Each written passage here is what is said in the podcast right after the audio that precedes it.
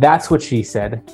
The ultimate joke, dating back to I don't know, like the Victorian era when uh, said the said the lady to the bishop or something like that, and obviously then made famous again by The Office. That's why I am so excited to have Joe Musso here today with us. We are talking about tips for communication that builds connection. So, how do you say the right thing to actually build that connection, build that relationship in that moment, and make sure you were truly heard and understood in both directions? For those who don't know Joe, he's a performance growth and leadership trainer for plaintiff law firms. His company, his company's mission is to make better lawyers, better leaders, and better lives. I love that. He's also the owner of the Musso Law Firm, which is devoted exclusively to the prosecution of nursing home abuse claims on behalf of residents and their families. He's a certified leadership trainer with John Maxwell Leadership He's the past chair of the Virginia Long Term Care Litigation Section, as well as the current chair of the AAJ Nursing Home Litigations Group Mentorship Committee. Joe, nice to have you. A pleasure. It's kind of surreal being on your podcast. As much as I've watched it and seen these videos and followed you on all your social media, I'm a big fan. So it's kind of like wild to be actually talking to you on your program. So thank you so much for having me. Hey, I am so honored. You know, it's funny. I used to think I I used to be so honored to be a guest, and I used right. to be so honored to have guests, and then I realized all of us want to be here at like the exact right. same level. You know, you want to be a guest, I want to have a guest, vice versa. So I uh so it's a win-win and then uh for anybody listening, they should win too. So we should have a win-win-win going on here. You embody a lot of a lot of what kind of inspired the, the recent changes in my career, you know, this idea of living better li- a better life as an attorney and not just kind of going with the generational you know you got to kill yourself decide whether you want to be sick addicted and tired and be a lawyer or get out of law so you can be happy fulfilled and healthy. Right? I love that i love the whole theme of what you are and what you bring and so just so honored. Yeah. Well thank you. Uh that means a lot and the more the more that we have more people talking about this, the more we yeah. convince people that there is a way to thread that needle and have a firm you can be proud of and a life that's even better. Because it's so like like you were saying in the last episode that I was uh, listening to. I listen to it a lot of times when I walk my dog. Um, that I'm praying right now is not going to start barking and flipping out during the middle of the podcast, as we discussed off off the air.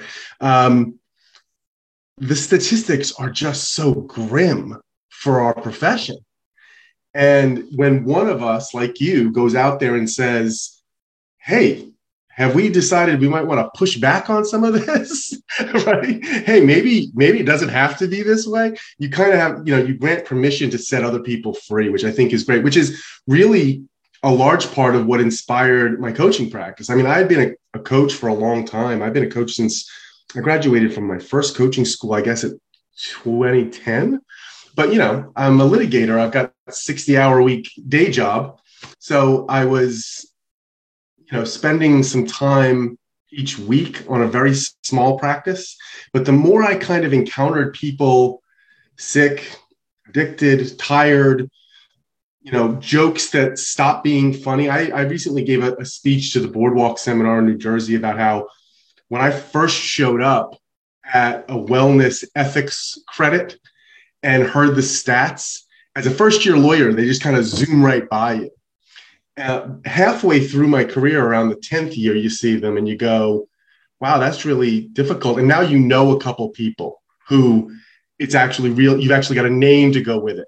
By the time you get to 25 years in and you're back now giving that speech instead of just sitting in the audience, and you realize the statistics are either worse or the same, none of them are better. And now you know a lot of people, and you realize, heck, some of this is me now. Like, you know, we got to be part of the solution, which is, I think, what you're doing, what I'm trying to do, what what people who do this work are trying to do, coaches and, and people who are trying to train people on, hey, it doesn't have to be the way you grew up in it. Yes. Well, and it's I mean, look, the uh those in power want to maintain the status quo. You know, that goes back to I'm sure cavemen and, and Neanderthals back in the day. Um, so the benefit though is I think we have more accessibility than ever before, which hopefully allows uh, fewer people to break the chains easier. Don't you think it's? Don't you think though? I mean, so, so I think yes. I think there's certainly a group of people who probably just want to hold on to power, hold on to the the way that they want for their own selfish kind of means. Um, I think there's a lot of people who just don't know any better. I, I think our profession has a generational hand it down over and over and over. Hey, you know, you got to work 70 hours a week. That's just the way this profession is. And it gets handed down. Some people are like, well, well, I did it, so you're going to do it. Um, and, and others just don't realize there's another way. And, and I know that, that this, this talk we're supposed to have today is about, about communication, but it, it flows into this whole idea because what the foundation of our, our communication really is, is are you focused on yourself and what you can gain? or are you focused on your people and what they can gain? You you talked at the beginning of this about the idea of how do we say what we really mean and get the receivers to hear it. And that actually really begins with do you care about the receiver or are you trying to get the receiver to do something for you? The difference between manipulation and leadership, essentially. That makes sense. Ooh. Yeah, give me that one more time. That was gold right there. It's it's the difference between leadership and manipulation, or or even management is is a little difficult too, where what you're trying to do is get yourself in a frame of mind where you're thinking about the receiver, right? I, I speak a lot. I speak at, at my church and men's ministry. I speak um, obviously in seminars, and I obviously speak as a coach. And my speaking really changed when I made a shift in my mind. And it was the shift, and, the same thing happened in my mentorship and, and all that. When you make the shift from what am I trying to get from them to what am I trying to give them? It's, it's such a huge difference when you when you get up to speak to a room of people uh, for years. I mean, I'm talking about like till a couple of years ago um, and I learned this through through Maxwell, is this idea that I would stand up there and I would say, you know, how bald do I look? How fat do I look? Am I going to remember the opening? What am I going to miss? Are they laughing at that joke that I put there? Does this make sense? And what I'm really saying is, are they going to like me? Are they going to applaud for me? Am I going to get all the feelings that I expect to get my ego stroked by in this speech that is really all about me and my performance. What I really want is a whole lot of pats on the back when this is over saying, oh, you were brilliant, whether, you know, which people say to you, whether you're good or not, right? It, it's, See, it's, it's so funny to me because I try so hard to get constructive feedback.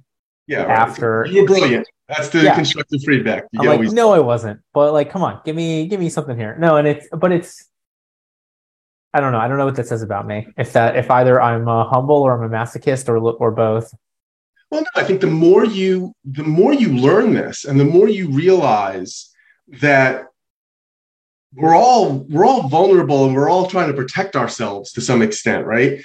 And so I wanted feedback for years as a speaker, but all I really wanted was to hear the you're brilliant, right?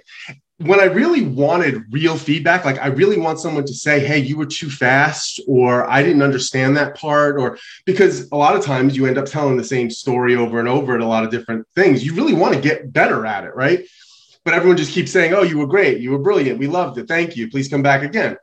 And, and you go, No, no, I really, I really want, I really would love to get some really good feedback here. And they just can't give it to you because they would have, they can't be vulnerable enough to criticize you and which, which goes to the Brene Brown, right? Like none of us want to exactly share vulnerability, right. but we want to see everybody else. But we connect best with people when they share their vulnerability. That's it. That's it. But that's the same thing with communication. I mean, there's three things, and this is whether you're talking to your clients, this is whether you're talking to your referral sources, this is whether you're talking to your bank, you know, whether you're talking to your staff, or this is whether you're talking to, to your, you know, your wife or your kids. They want to know three things. Do you care about me? Can you actually help me? And do I trust you? And if your communication says, I care about you, because nobody cares how much you know until they know how much you care. If, if you've demonstrated that you truly care about your client, you truly care about your people, and they believe that because it's real, Okay. Now, this gets so difficult because the moment you try, because there'll be people who hear this this podcast and they'll go back to their their desks on Monday and they'll go, all right, I gotta I gotta get my my people to think I care about them, and they'll start thinking about like ways that they could make them think they care about them. And what I would coach them is on, hey, do you actually care about them? Because if you don't, that's the actual problem, not your communication. I love um, Bob Bob Burg or, or Bob Berg, and one of his writers and Go Giver, has I think the best line. You have to put. I'm going to paraphrase it a little bit. I'm sorry, Bob. Okay. You have to put the wood into the fireplace before you get the heat. That's right. And like we lose, and and I I find myself saying that line to my to myself right. over and over again because I think so often we lose sight of what we have to do first to set set the stage for the results that we are expecting from something. How much of it is about example? I mean we know this about our kids. We know this about our our, our every relationship we have. How are we being? I have this this great example is my, i was teaching my daughter who's now 20 but i was teaching her how to drive. And i told her look that's got to be terrifying. Oh, it's horrifying. It's terrible, absolutely horrible. Call me when you get there because I'll, I'll help you walk through it, and it still won't help you be and, less terrified. And as a also a PI lawyer, it's that much more oh, terrifying. Absolutely, you see it everywhere. You see every conceivable way you can kill yourself with a car in that job. So, but you you know you're talking to this kid whose whose brain is not fully matured, and they don't fully understand this thing that they're operating and the dangers out there and you tell her, look, there's two things that's going to get this car taken from you. One is if you ever drink or do any substance and then get behind the wheel of this thing. That happens one time and you're done. And the other is if I catch you texting while you're driving. That's the other one. And I've spoken at schools about texting and driving. Again, being a someone who works, I'm a nursing home abuse lawyer, but I've worked in PI firms long enough to know it's a huge problem. So I've spoken at schools. I spoke at her school. But one day one day when she was about 17, after all of the lectures, after hearing me talk to her school, I got in my truck. She was in the passenger side. I started to back out. I heard a ding on my phone. I picked it up and I started texting. That's it. That's it. The rest of my talks, everything I did, gone. We got to do and we got to be what we're communicating. It's there's there's nothing bigger than that. This where we see this the most, Jordan, in, at least in the world that I'm in, the personal injury world, right? Where where a lot of it is, you know, eat what you kill, contingency fee. You know, you got to get something resolved before you see any money come in. Is this concept of accountability, right? It, there's nothing wrong with accountability. It's, hugely important. I mean, you cannot have employees who are not accountable. What does that mean? In the context of, of different leaders or bosses, it can mean a million different things. Like I'll give you the example that, that you might have heard of, right? If I come to you and I say, hey, we've we've we've had a really another bad year, it's the second bad year in a row. I'm to start making sure there's accountability. It's a threat. I mean, again, maybe that's what you want to to do. But understand that you using the word accountability doesn't change it from you saying, I'll start firing people if you don't start doing better, because that's what they actually hear. You know, I'm accountable to my wife, I'm accountable to my kids, and I'm not accountable to either of them because I think they're going to get rid of me if I don't shape up quick. Like, I'm accountable because I care about them. Accountability is ah. a two way street. I my wife can call me out on accountability. She can come to me and say, "Hey, the trash didn't go out today. That's your job." And I'm not resentful and bitter. I might get a little pokey, but I'm not resentful and bitter if I know it's my job, if it's been clearly designed to be my job. And I know my wife's got my back, I've got hers. Accountability is two ways. But unfortunately, we see a lot of people, uh, you know, positional leaders, I call them, which is another word for boss. They come in and they go, there's going to be accountability. What people hear is a threat.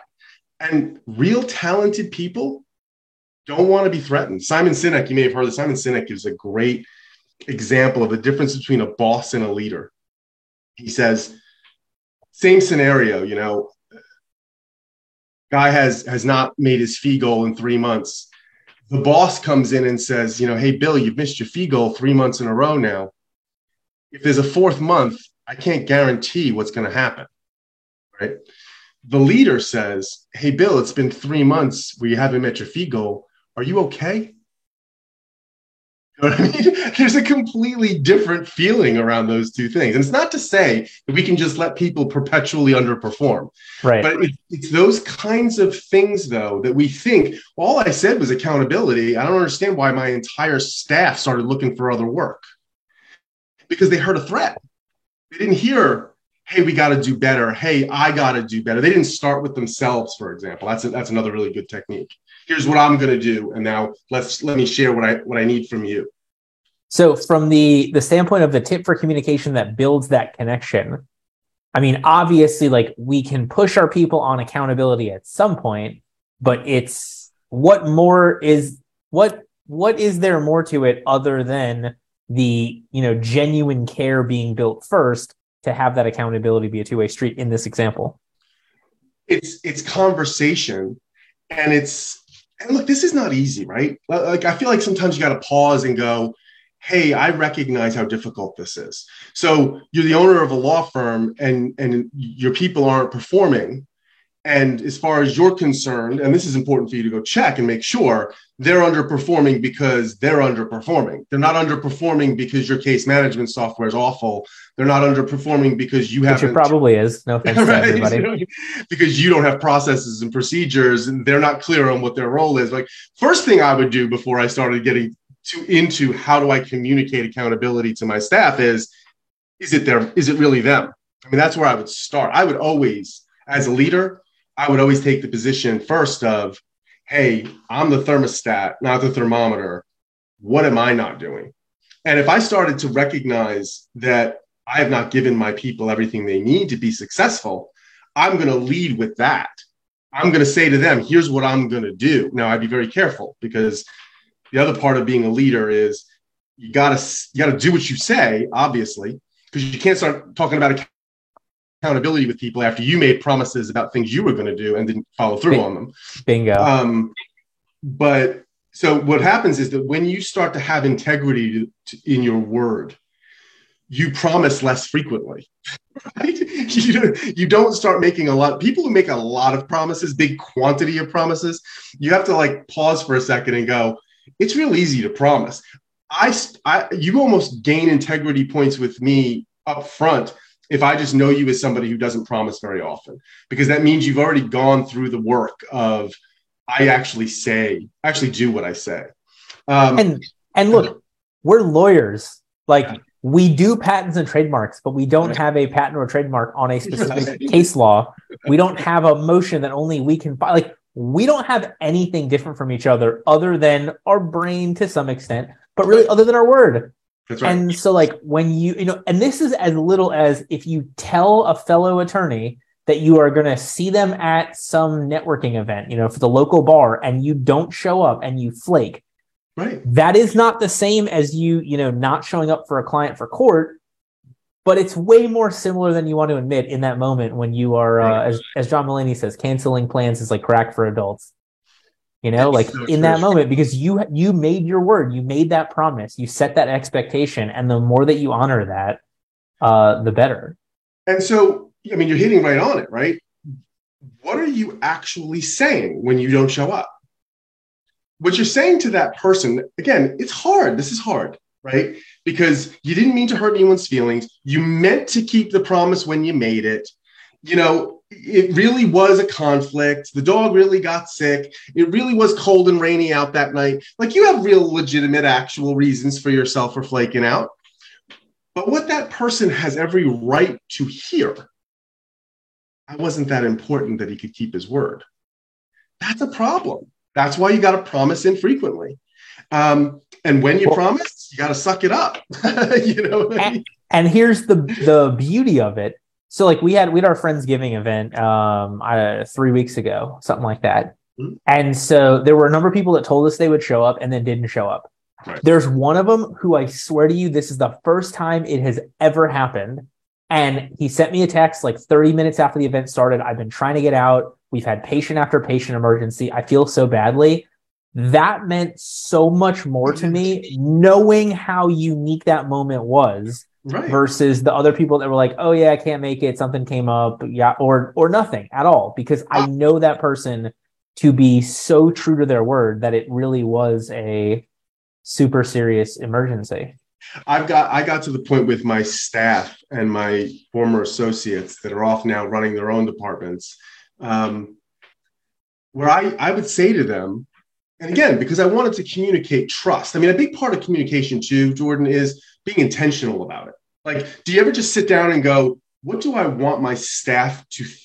What do I want my staff to feel about me as their boss? you know, or even better is to go, what do I want my staff to feel about themselves with me as their boss? You know, I want to inspire. I'll put that down on a piece of paper. I want to inspire them. I want to believe in them. You know, I want them to trust me and I want them to know I trust them. And so when I say to them, you know, if, if I look down at my list of what I want them to feel, and I go in on a, on a Monday and I have a meeting and I say, hey, listen, it's getting really nice out. It's March. Um, it's starting to get really warm. I hope you guys know that I don't need you to call out sick. Like, I don't need you to call out sick. If you guys think you need a mental health day, just tell me you want to go out in the sun. I trust you to do your work. I trust that you're going to get it done. I think you're capable of deciding when a day is critical that you're there or when a day is a little softer and you you would rather spend that day in the sun with your family i trust you that, that's huge and when i call in i don't go hey guys i'm not coming in today i know it's opening day of the nats but i just don't feel good i call them up and i go hey guys i'm going to the nats game today and you know what they say go nats we build a relationship where we don't lie to each other, even about silly, stupid things. Instead, a lot of places, they just go around with these little black lies, and everyone knows. Like, I know they're not really sick.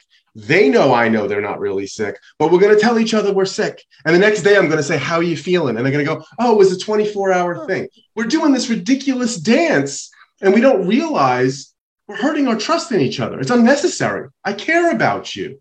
I want you to be hmm. great if you know, and I'm it's the same way with if you consistently suck at your job, a lot of people like right away, it's like we got to get rid of them, we got to get rid of them. And, and that might be true. But before that ever happens, I'll go up to you and I'll be like, hey man, is this your job? Is this what you want? Do you like this? I'll start getting cu- curious, you know, how'd you get into this? And if you, if this job sucks for you, I will coach you to go do something else because I care about you. I'm friends with, I, I have text messages, conversations with all my former paralegals, all my former associates. I know their birthdays. I know their, that's another one is family. We're a family. I love that one. First of all, we're not a family, we're a business. But when you walk around and you're like, oh, well, we're the Smith and Smith family, you know, the, the law firm family. Dude, when was the last time you just kicked one of your kids out for not performing you know well like you, we're not a family we're not backstabbing each other we're not trying to, to, to hurt each other this is not a family my family knows my wife's name you know if you want a family culture because i believe you can build any type of culture you want. You know you can build a, a law firm full of assassins. You can build a law firm that's very family oriented. But if you're going to build a, build a family law firm you got to know what your your staff member's husband's name is. so it's about caring and it's about it all starts with what do you really think of them and what are you trying to get them to feel and think see i always so i, I always push the team like from a social media standpoint you know externally brand but also internal culture and i'm always like look imagine you know that sports team that you follow that's yes. sitting there and fighting with each other and going through it and pulling for each other i was like but here's the one difference you know that team the 16th person gets cut the 56th person gets cut the right. the 10th person doesn't get to start so right. we have a team with an unlimited number of seats you know like you will never get cut because right. we can find 15 people better than you that's right. going to make us be a 30 person firm. That's going to make us be a 60 per you know whatever it is. That's awesome. and so it's always funny to take those examples because i'm so with you you know like i wanted a family culture for so long um, and then I realized not I hate my family because I don't actually like my family, but I realized how much everybody hates their family. I realized how much like you have that, you know, un um, what do, you have that unresolved issue with that one family member for like because 30 years ago they took the last drumstick on the turkey at Thanksgiving and they're never gonna live it down. and that's going to destroy your you know that would destroy your firm if you maintain those things so like Families there's there's a pro here Families Yeah. are notoriously dysfunctional. Why you're trying to create a family where you don't have the genetics and all the other things that bind it together at your law firm doesn't make a ton of sense to me. I understand the concept. The concept is trying to say, I, I care about you. But again, if you're going to have a family, and you can have a family culture at your law firm, I'm not saying you can't, but if you were intentionally creating that, which is what I coach people to do, is to like go, what is the culture you want? And what are we going to do to create that culture? A family one, there's going to be a lot of family get togethers. It's going to be a lot of like everyone's going to each other's kids' little league games. You know each other's families because you're extending that family into the into the business. It can be done. I coach a lot of family businesses. You know, law firms. A lot of law firms are mom and you know dad and the kid, mom and the kid. You know, and, and it's a bunch of and and they all like Last the rest names of the that are all staff the better than they like each other right That's right. There's a lot of, and then you've got a lot of issues with, you know, can you actually become a partner in this firm if your last name's not, you know, but, but, you know, it's just, it- it's so, it's so quick. People so fast. Oh, oh it's like a family. Like, think hard about that. Is that really what you want? right? Yeah, no, I totally agree. All right, so um, we talked. So I, I want to go back for a second. You, Sure. you mentioned the three things. So you know, we care about you, we can help, and I can't Trust. even read my own handwriting. Do I trust you to do it? Thank you. Yeah. Do you trust me? Jeez, that is. Um, from the standpoint of care, like, are we talking empathy? Like, from I'm thinking this more from a client perspective. Sure.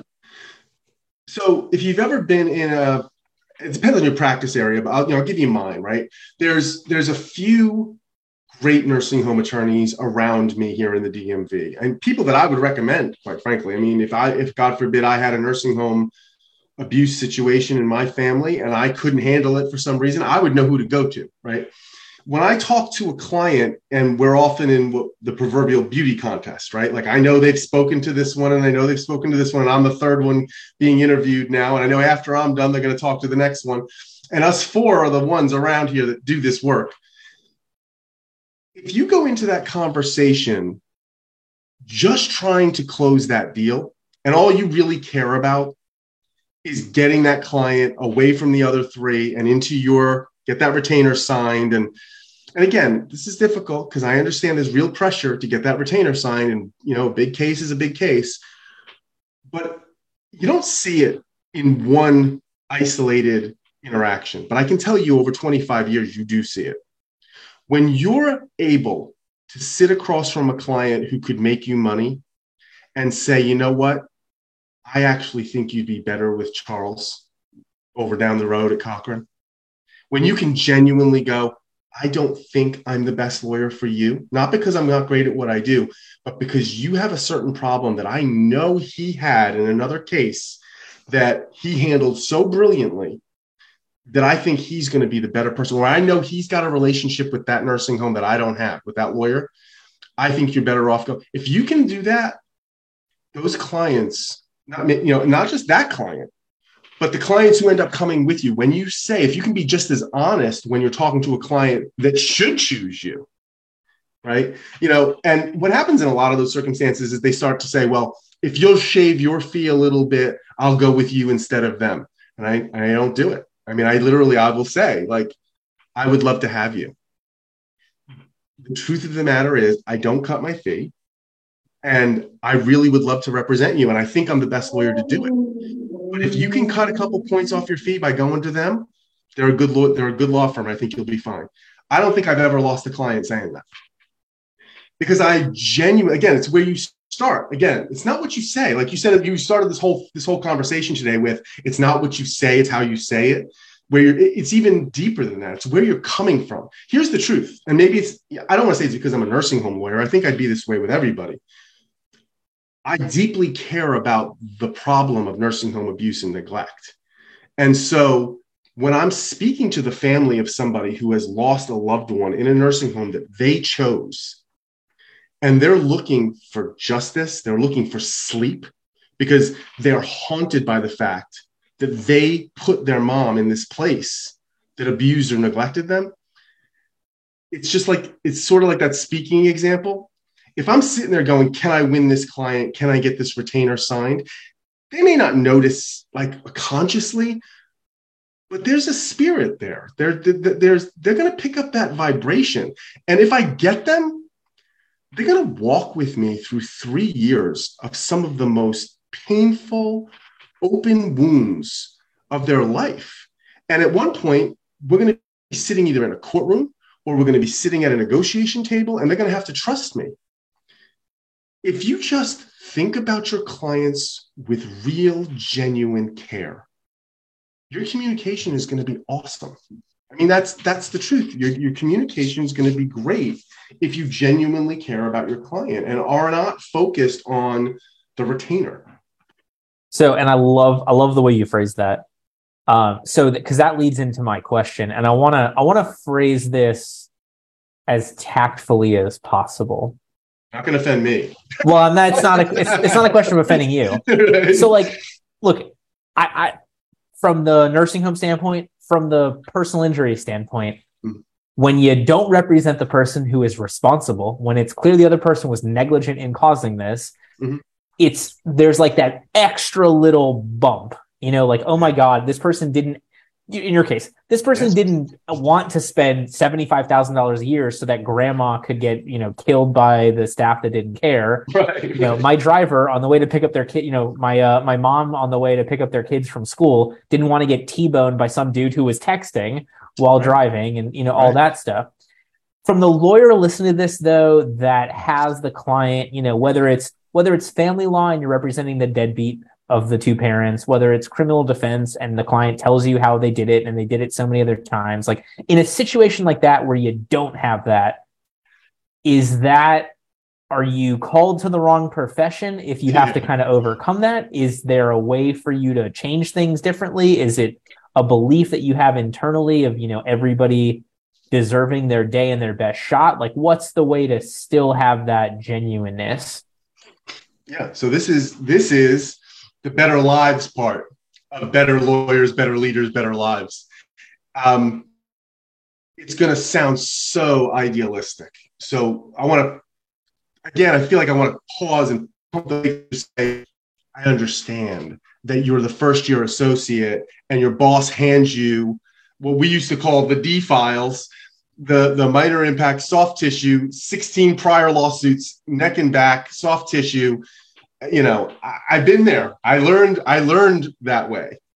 Um, that's different than somebody who's 20 years in and they feel that way, right? So if you are in the personal injury space and you believe that insurance companies take the premiums and then nickel and dime people who are who are significantly injured or even just genuinely injured. The truth of the matter is, if an insurance company takes the premium and doesn't pay out on the minor impact case, you know, a fair number doesn't have to be a huge number, but a fair number. They just they just they're, they're going to roll the dice and hope that a jury, you know, hits you with all the tort reform nonsense out there. Um, we'll roll the dice rather than pay what we actually owe, or to force you to take, you know, a fraction of what you're you're entitled to if that bothers you, if that whole thing really upsets you, then the fact that occasionally you get a client who's not great until you can make the decision for yourself. Now, what I would say is the person who continues to take those cases when they are allowed to make the decision is very different, right? I think about defense lawyers and, and I don't envy them at all. But I will say, when you defend a nursing home, I mean, sometimes they get cases against, I know because I file them. I don't even know. They must get that thing land on their desk and they just go, How the heck do I defend this case? Right. That's such a different world than the plaintiff. The plaintiff gets to choose their case.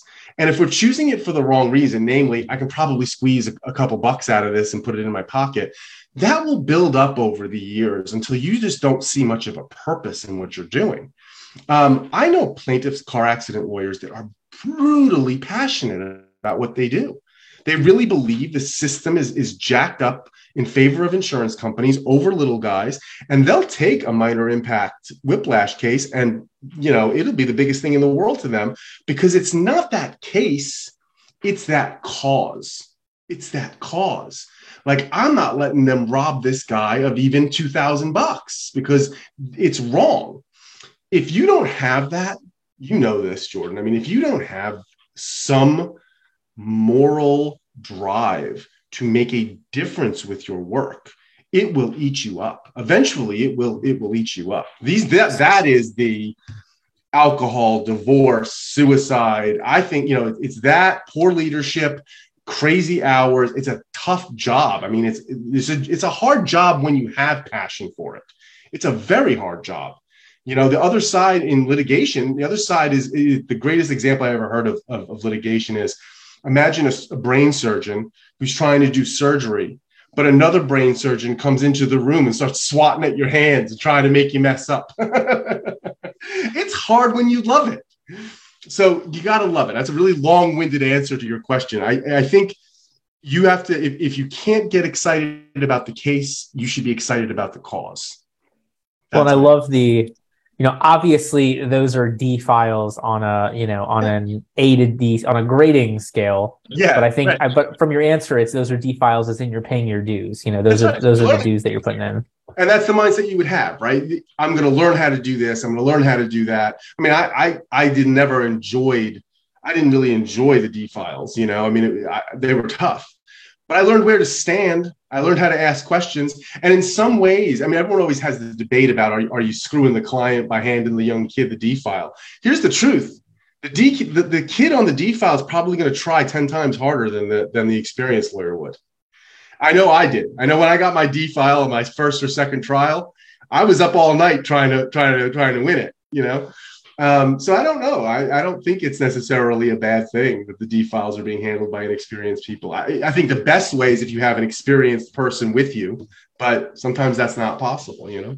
Well, and I think that's the, uh, there, there is no situation in which everybody could start out as a state attorney or public defender, but that is the easiest way for you to get the experience that Joe just talked about. I mean, like, dude, I remember the the first trial I had, you know, it was like me and my intern on trial one, and then the P, you know, the PD's been in there for two weeks. I've been in there for three weeks, and then but their supervisor sits, he's like board certified, having done 150 trials. And when I tell you they ran circles around us, like they ran circles around us. But you know what? So be it. You know the. uh that's such as the case. The guy was found uh, not guilty, and everybody went home happy and that's a you know that's a great example is the criminal defense lawyers. I mean there's a lot of people who ask criminal defense lawyers you know how do you do it? How do you defend people you know are guilty right? And what do they say? The real great ones what do they say? They say it's, it's easier than defending someone who's innocent. Right. It's i got to make sure that nobody who's innocent ends up in prison. My i have to test the state. That mental shift is humongous. It's humongous because if you're walking around going, "I just get losers off. I get I get criminals back on the street." If that's how you see yourself, my God, you're going to kill yourself, and that that that is going to be a horrible workday every single day. But if you're sitting there going, "I keep the government honest." And make sure that regular citizens don't get bullied by the biggest, most powerful thing on earth. You see yourself differently, right? I love there's a uh, there, I want to say it's a meme making around, but like literally it's an actual billboard and it's the criminal defense attorney. It says just because you did it doesn't mean you're guilty. Call me. And, yeah, I've seen that. And it's I, I think it's having been a prosecutor, having done criminal defense, I think it's hysterical. yeah. But then part of me is like, people. I can't even imagine what kind of calls this person oh gets. Oh like this is the yeah, I shot the dude on video and then I told the police and I walked them to the other bodies but like, come on, man, you get me probation, right? Like, it's it's on the billboard, you know. Marketing. it's a whole other podcast. yes and no, man. I mean, like, look, the, the longer that I do this and the more that I read, like, the most ridiculously eclectic cross section of books, the more I realize the best advice applies to everything in your life. You know what? You're absolutely right. Because, you know, I'm sitting here going, well, that's marketing. Marketing is communication you know the, the way i describe to you the way i think about my nursing home clients that they've been betrayed that they're they can't sleep you know the the, the mantra in our practice before i started my own firm and the, the, mantra that will be in my new firm is you know we turn victims into victors um, and we get closure and we bring peace right? That's what we're about. We're about closure. And that comes out in everything I do. It comes out in my speeches. It comes out in when I'm when I'm doing writing copy, when I'm talking to a referral partner, when I'm talking to a client, and when I start doing marketing. That should be consistent. I won't have a billboard that says, "Hey, if you fell in a nursing home, I'm going to get you cash, cash, cash" with dollar signs. Like that doesn't fit who I am. You have to be consistent with what you really are, and and the right clients will come to you as long as you're consistent. And if you are the guy who really just loves the cash and that's what you're about and you don't care, then by all means, go ahead. Go for it. Yeah. Go for no, it. No, I think, you know, it's funny. It's funny to me that, look, I follow a ton of marketing people in all, in different industries, in varying success rates, in different place, places on their journey. And I think everybody hammers on geographics and demographics. Like you got a specific type of person in a specific area, but so many of them I think don't hammer on the psychographics enough. You know, like the why is this person going to do this? Uh, what is the true like what are you actually what are you actually selling as a lawyer? Like what is it your clients buying? You know, they don't it's are you are they buying a pile of cash? Are they buying an opportunity to be heard? Are they buying a chance to make a situation right? Like what's the actual thing that they want? Because I promise you nobody really wants legal services. They have a problem that they want solved in a certain way for a certain reason. What is so hysterical about that is that again, I, I, you know because I'm so kind of in the nursing home world, every example I have is about the nursing home. But when I speak to a jury and I'm talking about what does a nursing home actually sell, right? You know, because they don't sell nursing services; they sell trust they sell peace. It is hard to put your mom in a nursing home.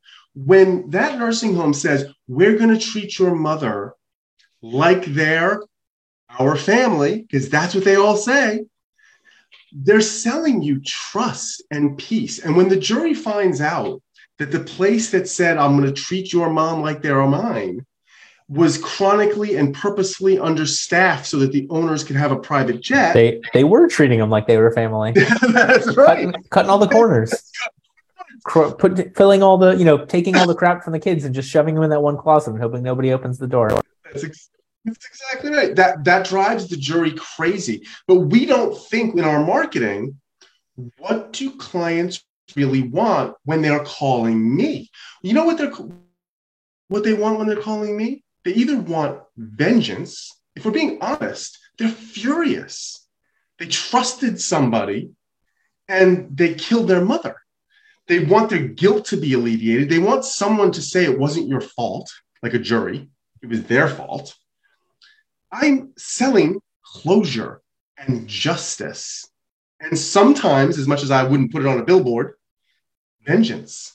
I can't tell you how many times I hear a client client. And you can listen to your clients. And this is back to communication. Just listen to your clients. Right. They'll, they'll, tell you exactly what they want. I tell a client, look, I don't think your case is significant enough for the cost it's going to take, which is a big part of nursing home is choosing the right case. Um, and they'll say, I don't care about the money. You can you can keep the money. I, will I'll donate it. I'll, I'll sign something right now. I just want them to pay. Right. They don't care. My clients don't care about getting the money. They care about them paying money. They're mad. Well, once you know that, your marketing, hey, don't let them get away with it.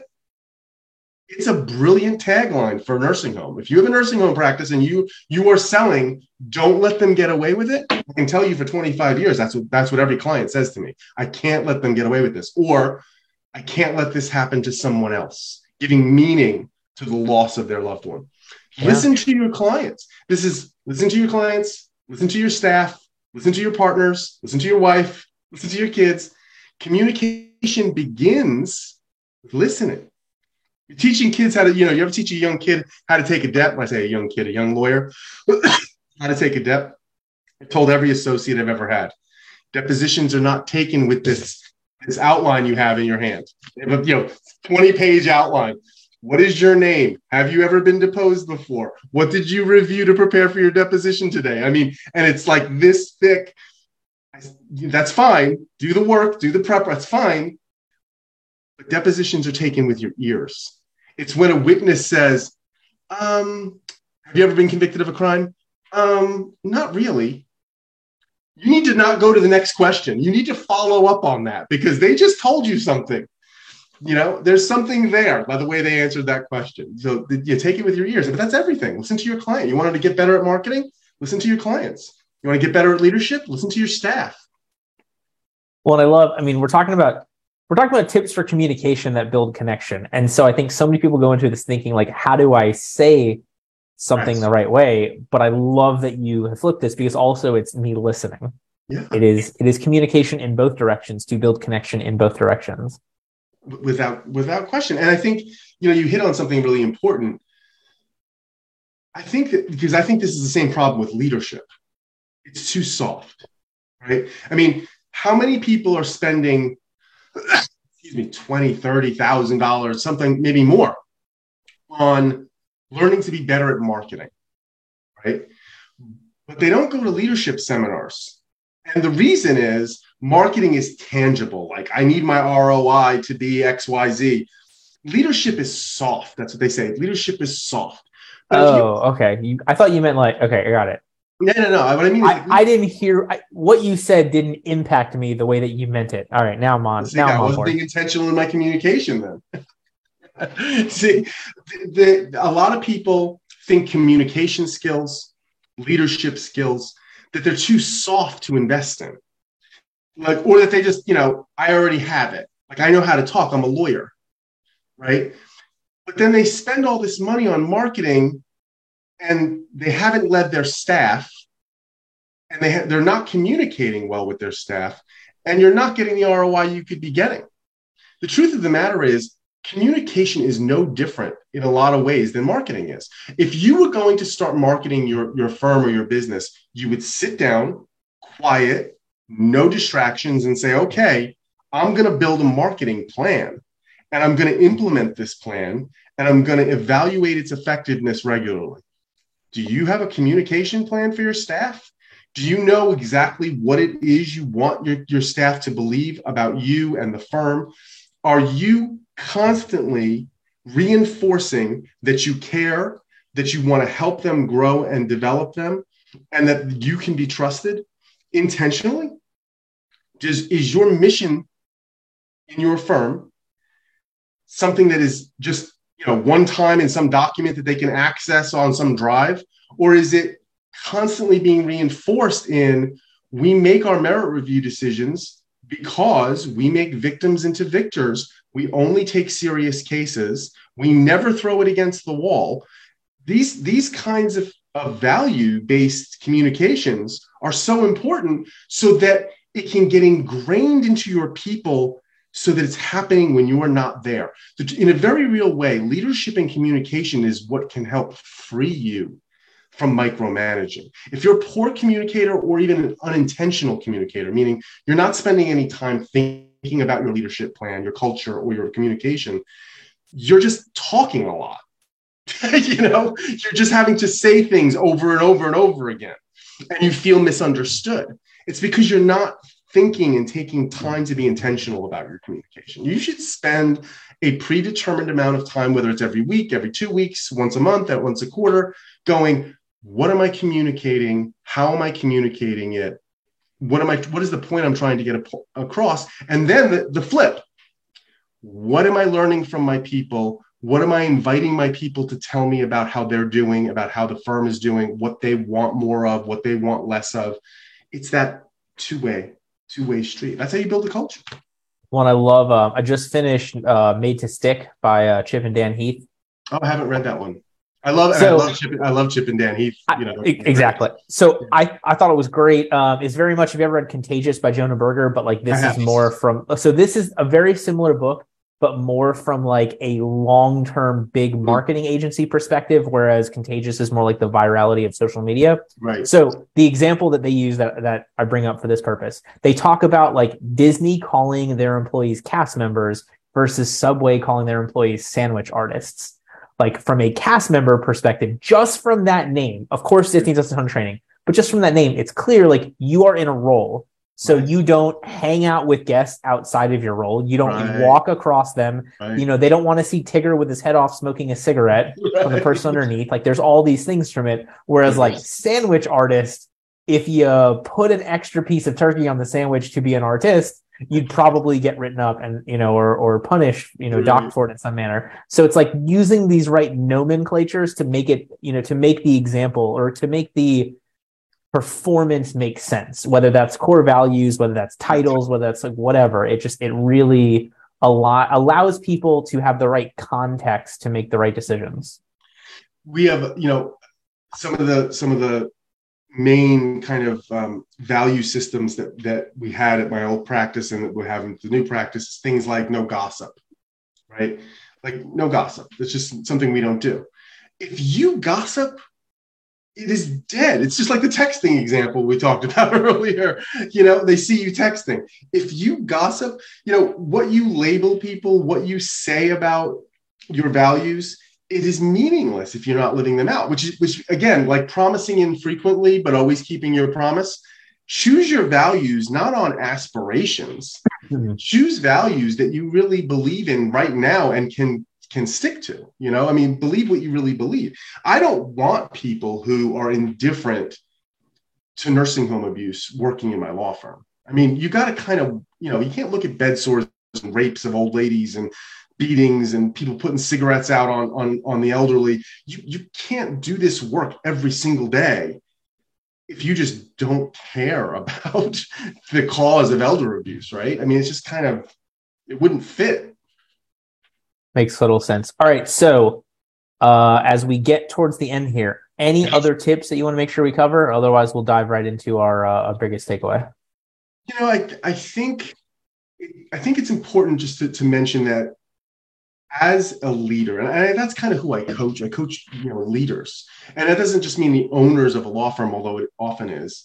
Um, it can be the, the leader of a practice group, even a solo who has a paralegal is a leader, right? I mean, heck, even a paralegal can be a leader themselves, right? So I don't believe in positional leadership. I think you know leadership is influence, nothing more. So you can be influential from the bottom up in my world, right? So leaders inspire you know, leaders to set the energy of the communication, which is this idea of the thermostat versus the thermometer.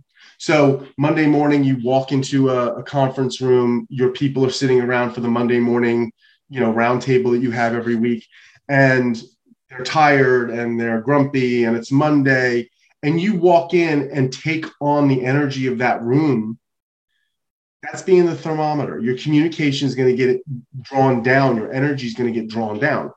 As the leader, it's really your job to sit outside that room for a beat and go, what am I going to bring into this room?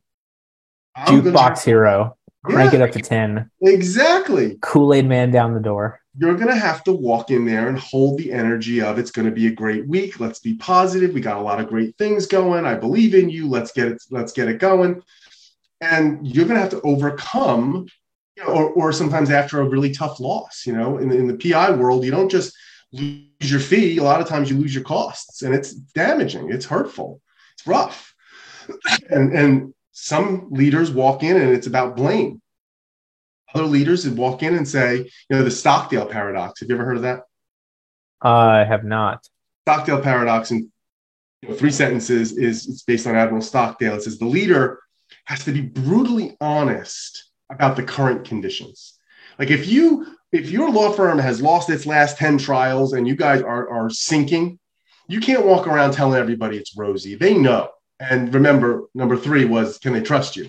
So the Stockdale paradox says you as the leader must be brutally honest in your assessment of the current conditions. It is raining, it is storming, it is bad.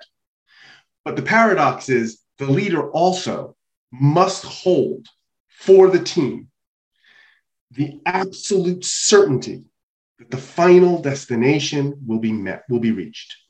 So, yes, it is dark. Yes, it is bad. Yes, it is tough. We will get there. I have I am just as certain that we're going to get there as I am that it's dark right now. I love it. All right. So, for anybody who's been listening to this for, uh, we are an hour, a little over an hour. Um, Sorry. no, listen, it's this is this is great. I just hope uh, I'm I'm good until the 30. I hope you don't have anything at the 15. No, I'm good. I'm good. All right, cool. Um, so anyone who's listening to this for now an hour, right on the dot. Um, if they remember nothing else that you said, what would be the most important takeaway, the biggest nugget of wisdom to help more lawyers be the exhibit A of a successful attorney such as yourself? Communicators, great communicators, and I should say better, great connectors, which is what we're really talking about. They're givers. They're serving first. They're looking for how they can benefit the receiver. It's not to say you don't have an expectation of performance or that something's going to come back to you, but the reason you're communicating is for the receiver. Same with thing, the reason you're leading, the reason you're developing, the reason you're trying to give the mission to them is so that they grow for them. That's, I think, the most important thing. I think you have to be thinking about your people when you're communicating, not yourself. I love it. All right. So thank you to everybody who has watched and listened uh, to this episode. Really appreciate your time. We hope to see you in our Solutions for Lawyers by Lawyers group with any follow up questions. I know Joe is in there all the time answering and helping out, providing some great advice. So if you've got any of those uh, specific takeaways or things you want us to go deeper on, please, please, please drop a thing in there. And uh, we'll see you there as well as at the next show. With that, have a wonderful week, everybody. We'll talk to you soon. And Joe, thank you so much for being with me today. Oh, it's been a pleasure. It's been a blast. Thanks, Jordan. Thank you for listening to this episode of Exhibit A Attorneys. If you're interested in becoming the Exhibit A of successful attorney, please check us out at legaleasemarketing.com. E A S E.